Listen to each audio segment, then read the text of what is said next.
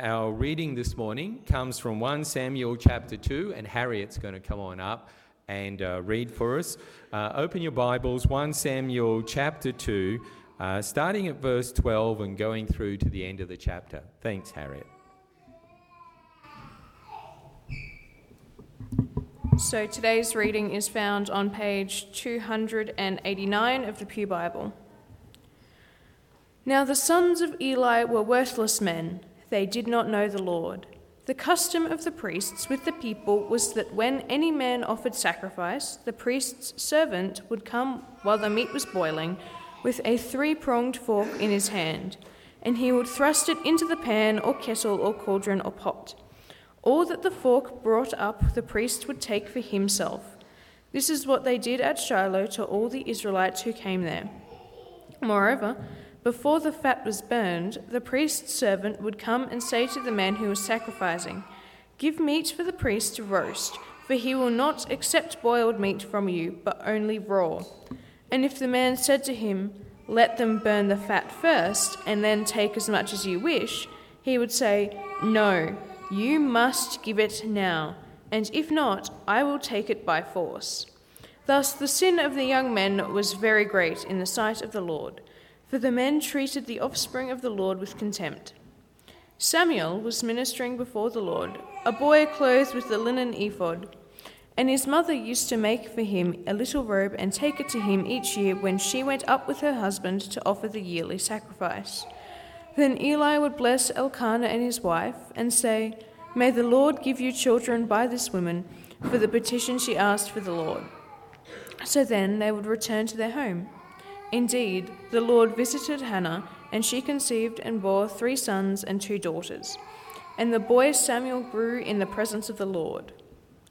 Now Eli was very old, and he kept hearing all that his sons were doing to Israel, and how they lay with the women who were serving at the entrance to the tent of meeting. And he said to them, Why do you do such things? For I hear of your evil dealings from all these people. No, my sons, it is not no good report that I hear the people of the Lord spreading abroad. If someone sins against a man, God will mediate for him. But if someone sins against the Lord, who can intercede for him? But they would not listen to the voice of their father, for it was the will of the Lord to put them to death. Now the boy Samuel continued to grow both in stature and in favor with the Lord and also with man. And there came a man of God to Eli, and said to him, Thus says the Lord Did I indeed reveal myself to the house of your father when they were in Egypt, subject to the house of Pharaoh? Did I choose him out of all tribes of Israel to be my priest, to go up to my altar, to burn incense, to wear an ephod before me? I gave to the house of your father all my offerings by fire from the people of Israel. Why then do you scorn my sacrifices and my offerings that I command for my dwelling, and honor your sons above me by fattening yourselves on the choicest parts of every offering to my people Israel? Therefore, the Lord, the God of Israel, declares I promised that your house and the house of your father should go in and out before me forever. But now the Lord declares, Far be it from me, for those who honor me I will honor and those who despise me shall be lightly esteemed. Behold, the days are coming when I will cut off your strength and the strength of your father's house, so that there will not be an old man in your house. Then, in distress, you will look with envious eye on all the prosperity that shall be bestowed on Israel, and there shall not be an old man in your house forever. The only one of you whom I shall not cut off from my altar shall be spared to weep his eyes out, to grieve his heart, and all the descendants of your house shall die by the sword of men. And this that shall come upon your two sons, Hophni and Phinehas, shall be the sign to you both. Both of them shall die on the same day. And I will raise up for myself a faithful priest who shall do according to what is in my heart and in my mind and I will build him a sure house, and he shall go in and out before my anointed forever. And everyone who is left in your house shall come to implore him for a piece of silver or a loaf of bread, and, ple- and shall say, Please put me in one of the priest's places, that I may eat a morsel of bread.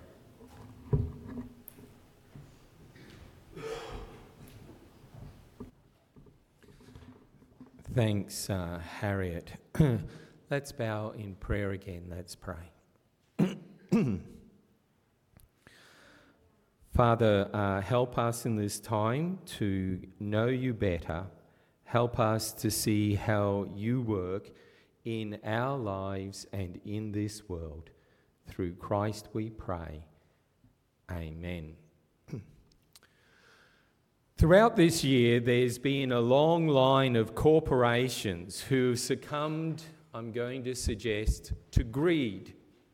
Just recently, there's been Qantas, and don't forget about Price Waterhouse Cooper, who obviously have a culture of profits at all cost.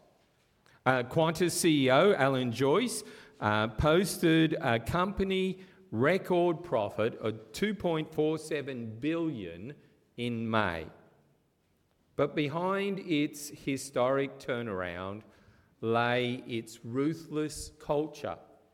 A, a culture which included allegedly selling tickets for flights that had already been cancelled, uh, sacking ground staff uh, 1,700 of them illegally, uh, continually downgrading customer service, uh, muscling up on government to fend off competition, and dragging their feet on returning credit to customers. Uh, these corporations have been allowed to grow powerful, greedy, and even unaccountable. They have a poor corporate culture which is focused on the aggressive pursuit of short term profits. And we're left with the feeling of, hey, this isn't right, is it? And with questions of, what's really going on here? And those same questions are being asked about the priest and his sons here in 1 Samuel chapters 2 and 3. It was a time before the kings ruled, a time when everyone did pretty much whatever they liked, which meant that no one obeyed the Lord. A time when the rich and powerful in Israel were calling the shots, when ordinary people were being oppressed brutalized, bullied, in a way that just cries out for what's going on here? Surely not. Where the rot starts right at the top, well, with the priestly family, Eli and his sons. And if you'd lived there, you'd be longing for God to step in and do something about it. And God does do something. God establishes his prophet who will appoint the Lord's king. God brings down the powerful and lifts up the humble. Now, as we start reading Samuel, I want to give you a couple of helpful tools so you can understand these books. You already know one tool. We talk about it often here the tool of repetition. If it's said more than once, take note. It's important. the books of Samuel, as Josh told us last time, they're history, and Josh said theological history. They're historical narrative. But in the midst of this historical narrative, there are poems. The poems are at, well, the beginning of 1 Samuel. There's another poem at the beginning of 2 Samuel. And there's a third poem, actually, at the end of 2 Samuel. And these poems in Samuel help you understand the point of the stories. And so the poems are actually really important. The poems help keep us on track with the point. and Hannah's prayer, the poem at the start of Samuel, starts by calling the Lord holy. I want you to open your Bibles, I want you to have a look, I want you to follow along here. We're in uh, 1 Samuel chapter 2. I actually want you to look at verse 2. There is none holy like the Lord, for there is none besides you. There is no rock like our God. Talk no more so very proudly. Let no arrogance come from your mouth. For the Lord is a God of knowledge, and by him actions are weighed. The Lord is holy, and we see his holiness portrayed most at the tabernacle.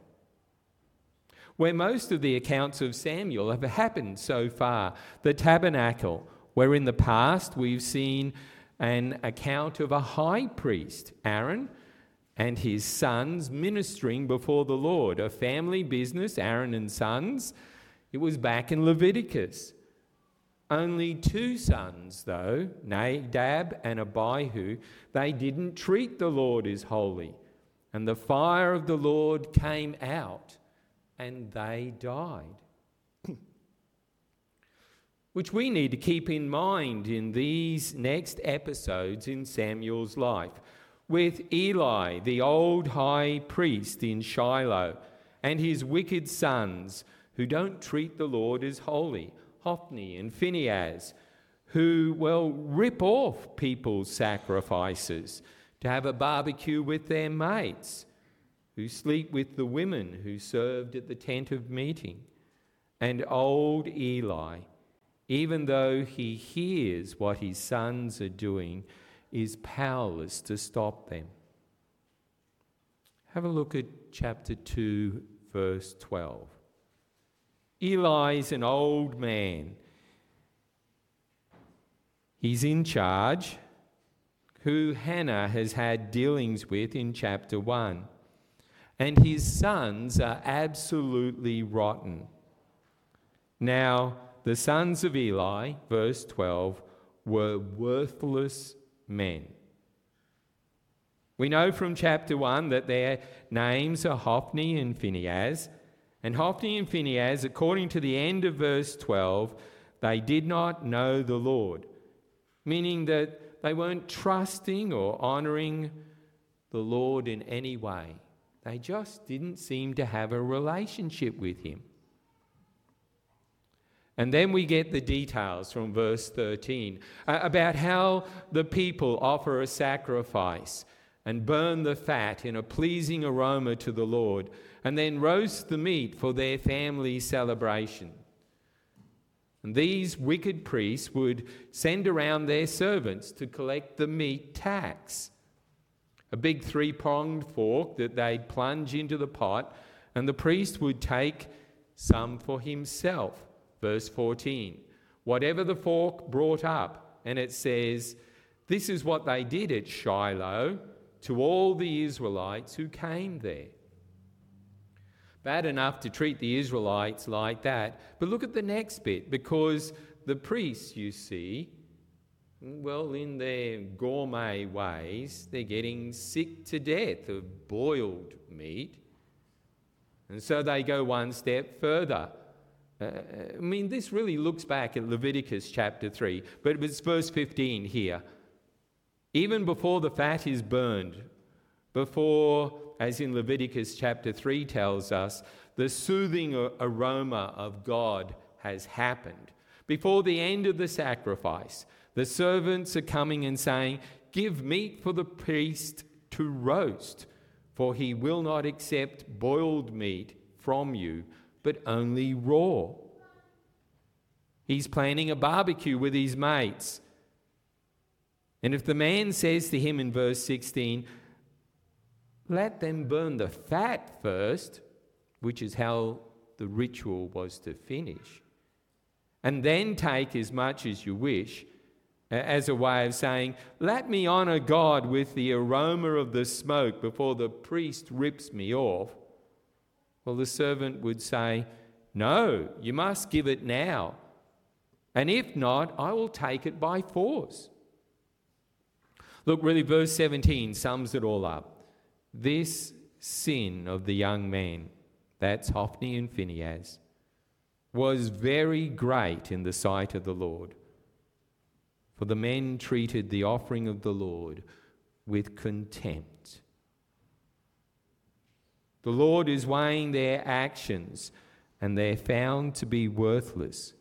Instead of treating the Lord as holy, they're treating the Lord with contempt.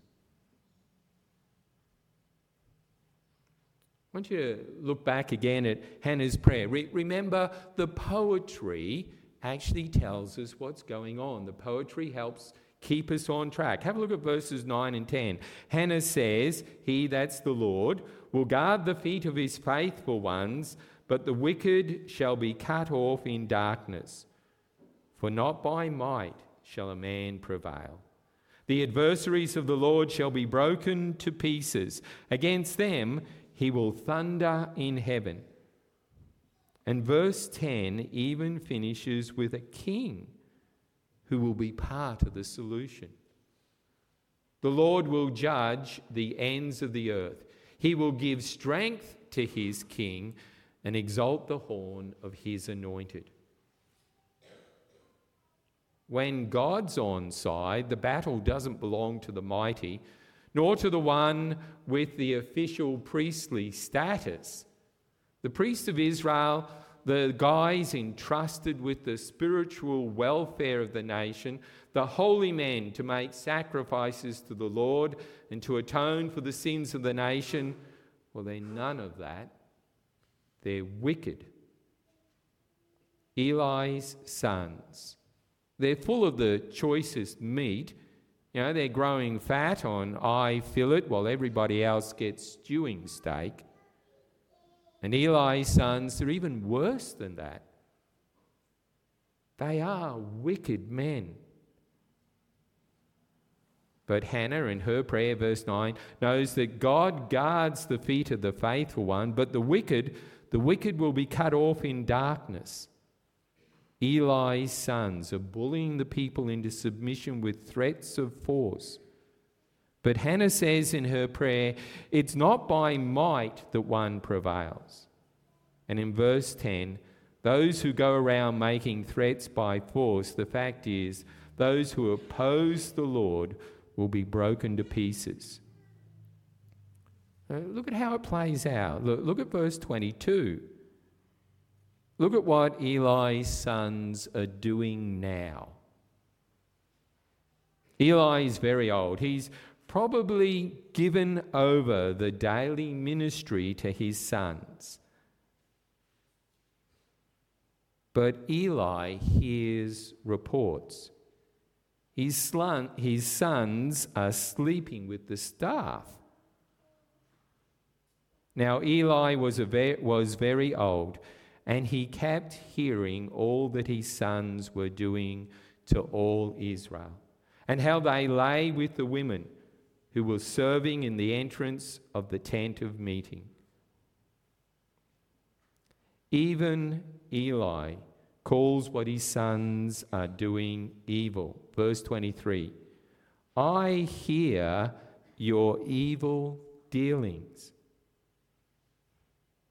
Well, wait a minute, all of a sudden you start to pull one of those tools out of your toolbox. Uh, we've just had the word here twice in two verses. And then you start noticing that it's actually repeated a fair bit here. The words used in verse 22 and 23 and 24 and 25.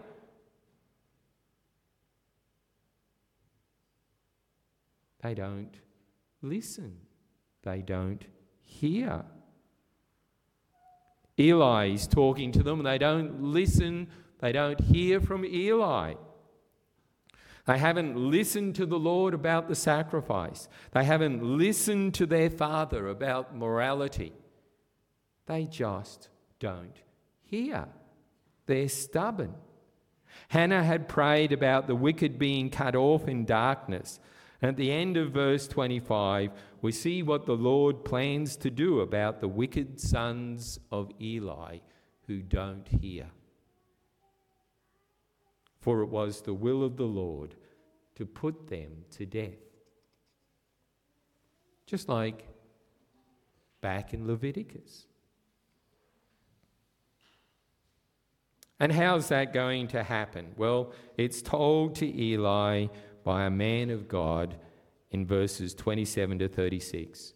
In verse 27, a man of God comes to Eli. This man of God says to old Eli, You've not honored me, and you've become fat and lazy. Verse 29 why then do you scorn my sacrifices and my offerings that I commanded for my dwelling, and honor your sons above me by fattening yourselves on the choicest parts of every offering of my people Israel? Verse 30 Therefore, the Lord, the God of Israel, declares uh, there's going to be a disaster. Here it is I promised that your house and the house of your father should go in and out before me. But now the Lord declares, Far be it from me. For those who honour me, I will honour, and those who despise me will be lightly esteemed. And verses 31 to 34 give the, dis- the disaster. Eli's family will be decimated and their ministry will come to an end. Look at verse 33.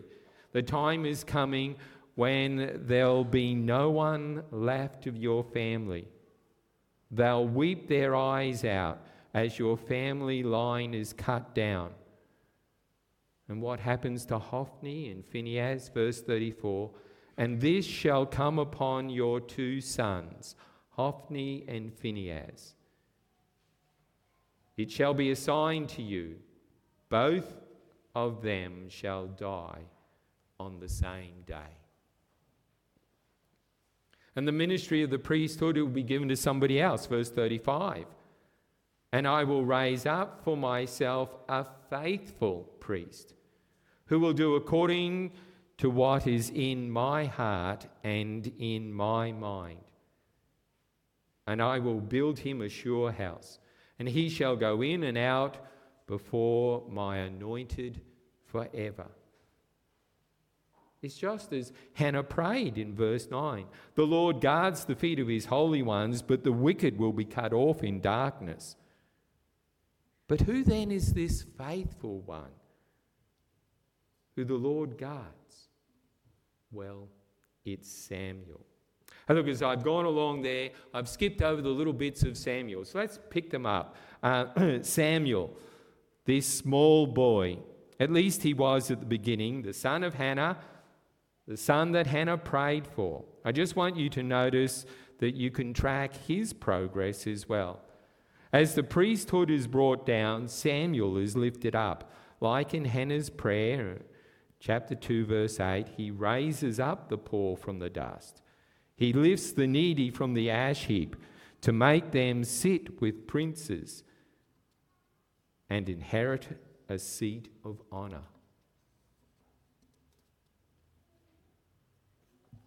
My pages have stuck together and my fingers won't separate them. and um, scattered among Eli and his son's story is the story of Samuel. There he is, chapter 2, verse 11.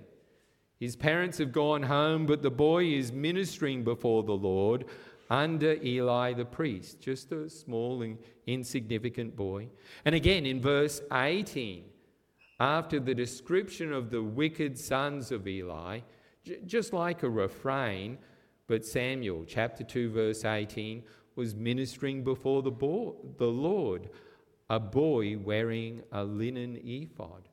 And you can imagine the picture. I mean, here's this kid wearing a tiny priest's robe that verse 19 says his mother would make for him. Every year, a little bigger. She'd bring it to the temple when she went up with her husband to offer the annual sacrifice. Year after year, slightly longer in the arms, slightly larger in the bodice. And as verse 26, the boy Samuel continues to grow in stature and in favor with the Lord and with men. And we see that through Samuel, God's actually going to reshape this nation, and overturn the proud, lift up the humble, faithful ones who do serve the Lord. Which brings us to chapter 3. We get some more of the detail of the growing favour between the Lord and Samuel. Verse 1. It starts like in chapter 2, verse 11, with Samuel ministering to the Lord. It starts with Eli's son's hearing problem. The word of the Lord was rare. I mean, if no one's listening, then why would the Lord continue to speak?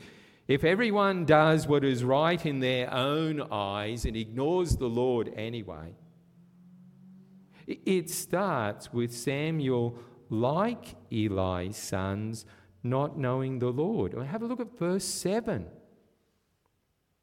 Now Samuel did not yet know the Lord. And notice that the Lord was persistent with Samuel. You can read it. Four times the Lord called Samuel before Samuel responded appropriately. And the Lord tells Samuel the same thing the man of God told Eli. Uh, the result of all this is actually found in verse 19. Samuel grew, and the Lord was with him. Samuel knew the Lord, and the words of Samuel came true.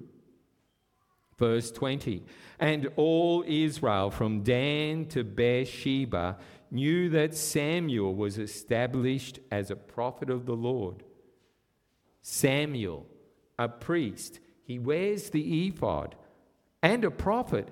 Everyone knew to hear the word of Samuel. He was a prophet of the Lord and his words were true. And perhaps the real takeaway from this passage Samuel is the Lord's prophet, and his words are true. Samuel has spoken, and I'm going to say Samuel has even spoken to us. But do we listen? All Israel knew to listen, but do we? What? What has Samuel spoken to us, you say? Flip over Acts chapter 3. Have a look. A little comment about Samuel. Acts chapter 3. Have a look in the middle of the chapter. Look at verse 18, Acts chapter 3. There are prophets that are mentioned here, all of them really. The prophets spoke of Christ, God's anointed king, that the king would sacrifice so that, well, we could be forgiven of our sins. Verse 18. But what God foretold by the mouth of all the prophets, that is, Christ would suffer, he thus fulfilled. Verse 19 Repent therefore and turn back that your sins may be blotted out. And just so that you know that Samuel is definitely included here, look at verse 24. And all the prophets who have spoken from Samuel. There he is. He even gets a specific mention. God has fulfilled what Samuel said. God has spoken, but are you listening? Or are you being like a children, you know, fingers in your ear, la la la la la la la? Can't hear you. Israel had no king, and the rich and the powerful, they ruled wickedly. Hannah knew that the king would come and that he'd put things right. It's at the end of her prayer, the end of chapter 2, verse 10. Samuel eventually proclaims and anoints that king. We'll get there in the story. But just now, just now, Samuel's been declared the prophet and that his words are true. So when he gets there, we've got to accept it, haven't we? And look, we lived long after Samuel, we lived long after Acts. And here's Acts telling us it happened. The real king came, the Christ, Jesus, and he died for your sins. And so today, let me say, with Qantas and Price Waterhouse Cooper and others, even with the rich and powerful squeezing you out, God has fulfilled his promises to send a king who will forgive and love you. And God calls you to love and serve that king in return. And the question really is will you? The Lord looks for the humble and the faithful. I mean, that's really who Jesus was as well. Remember, he came as a small boy, perhaps a bit like Samuel. He grew up before everybody, but he grew up to die on a cross for our sins, my sins. Jesus did this to put everything right again. It may seem upside down, but that's how the Lord works. And so, if you're feeling low, if you're feeling hopeless, if you're feeling unimpressive, that's exactly where God wants to start with you. And He says, Come to me, I will lift you up. Come now. Let me pray.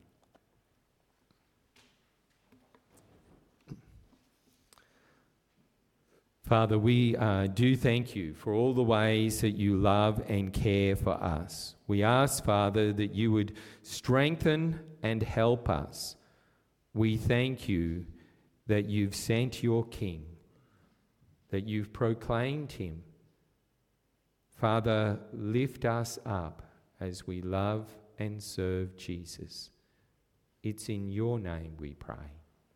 Amen.